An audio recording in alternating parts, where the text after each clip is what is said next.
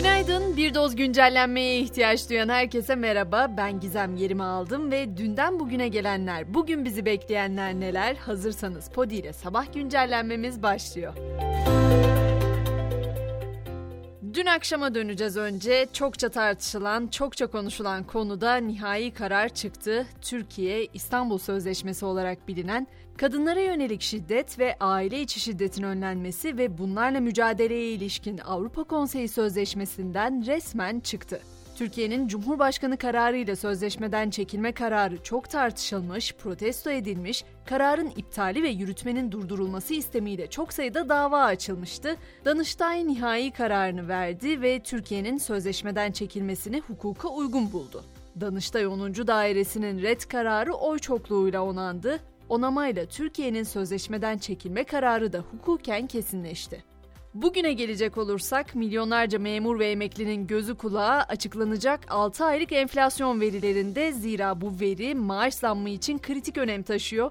Bugün açıklanacak Aralık ayı enflasyonunun ardından memur maaşlarına yapılacak zam oranı netlik kazanacak. Netleşecek rakamın üzerine de refah payı verilmesi bekleniyor. Başkent gündemine baktığımızda ise meclis yeni yıla yoğun bir mesaiyle başlıyor. Çalışmalarına bugün başlayacak olan mecliste sözleşmeliye kadro hakkı, EYT ile ilgili çalışmalar ve çocuk istismarına ilişkin araştırma komisyonunun kurulması konuları ele alınacak. Ankara'nın bir diğer önemli gündemi ise Enerji Bakanı Dönmez'in açıklamaları Dönmez, Türkiye'nin Bulgaristan'a doğal gaz satacağını açıkladı. Bulgar gazla BOTAŞ arasında bugün önemli bir anlaşma imzalanması bekleniyor.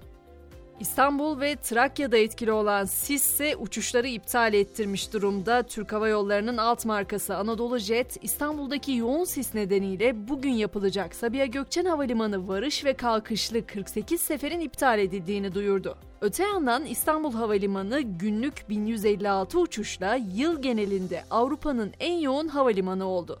İstanbul'u Amsterdam, Paris, Frankfurt ve Londra havalimanları takip etti. Havanın durumundan söz etmişken Avrupa'dan da bir haberim var. İsviçre Alplerinin kuzeyinde termometreler 1 Ocak'ta tam 20,9 dereceyi gösterdi.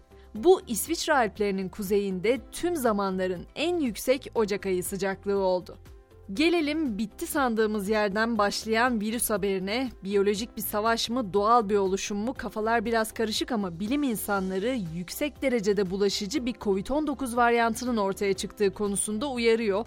Ağustos ayında Hindistan'da tespit edilen, şu anda da Amerika ve Avrupa ülkelerinde görülen COVID-19'un yüksek derecede bulaşıcı bu yeni varyantının adı XBB 1.5. Varyantın aşılama ve önceki enfeksiyonlara karşı korumadan kaçmasına yardımcı olan mutasyonlara sahip olduğu belirtiliyor.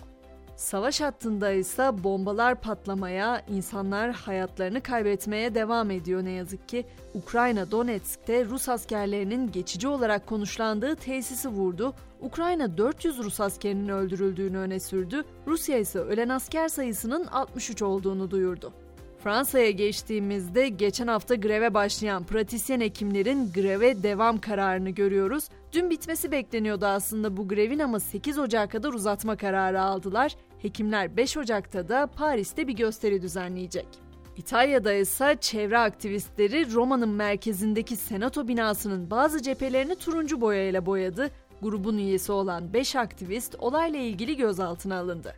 Eğer siz de aktivistseniz ya da bu kadar çevreciyseniz ya da çevreyle ilgili adımlar atmak istiyorsanız şimdi vereceğim haberi de düşünebilirsiniz. Çünkü artık ölümden sonra gübre olmak mümkün. Amerika'nın New York eyaletinde cansız bedenlerin isteğe bağlı olarak gübreye dönüştürülmesine karar verildi. Gömme ve yakmaya karşı çevreye daha duyarlı bir alternatif olduğu düşünülen bu işlemi hayata geçirecek olan New York, Amerika'da cansız bedenlerin gübreye dönüştürülmesine onay veren 6. eyalet oldu. Ve Tesla ile SpaceX'in CEO'su Twitter'ın da yeni sahibi Elon Musk yaklaşık bir yıllık süreçte kaybettiği servetiyle tarihe geçti.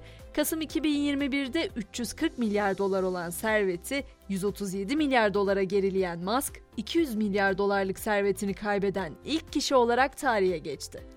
Ama tarihin unutmadığı ve unutmayacağı bir isim daha var. O da futbolun en büyük efsanesi Pele. O son yolculuğuna uğurlanıyor artık. 82 yaşında hayatını kaybeden Pele için doğduğu, büyüdüğü ve yıldızlaştığı Santos'ta tören düzenlendi. Pele'nin cenazesi Santos sokaklarında bugün kortej eşliğinde düzenlenecek yürüyüşün ardından dünyanın en yüksek mezarlığına defnedilecek.